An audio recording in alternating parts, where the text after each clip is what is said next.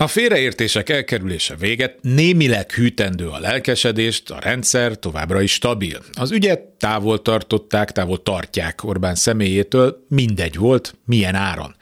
Ez az egyik legfontosabb a kegyelmi ügyben, nincs olyan, aki ne lehetne feláldozható ebben a struktúrában, ha csak az esélye felmerül, hogy valami kínosan érintené, ha ezért.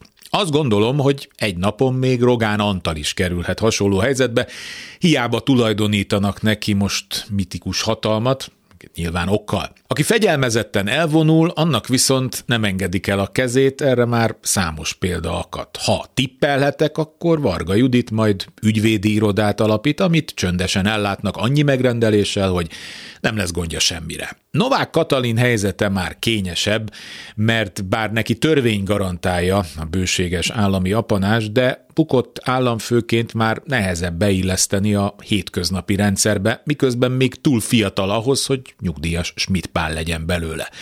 Mondjuk ez engem olyan nagyon már nem érdekel, majd feltalálja magát, éhen nem hal. Mi a helyzet Magyar Péterrel? Semmi olyat nem mondott eddig, amit ne tudtunk volna, amiről meg nem tudtunk, azt nem tudja bizonyítani.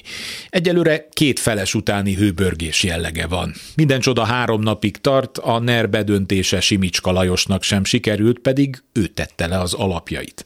Ám van a történetnek egy olyan olvasata, hogy még ebben a zárt és látszólag mozdulatlan rendszerben is lehetnek anomáliák. Nem is kicsik.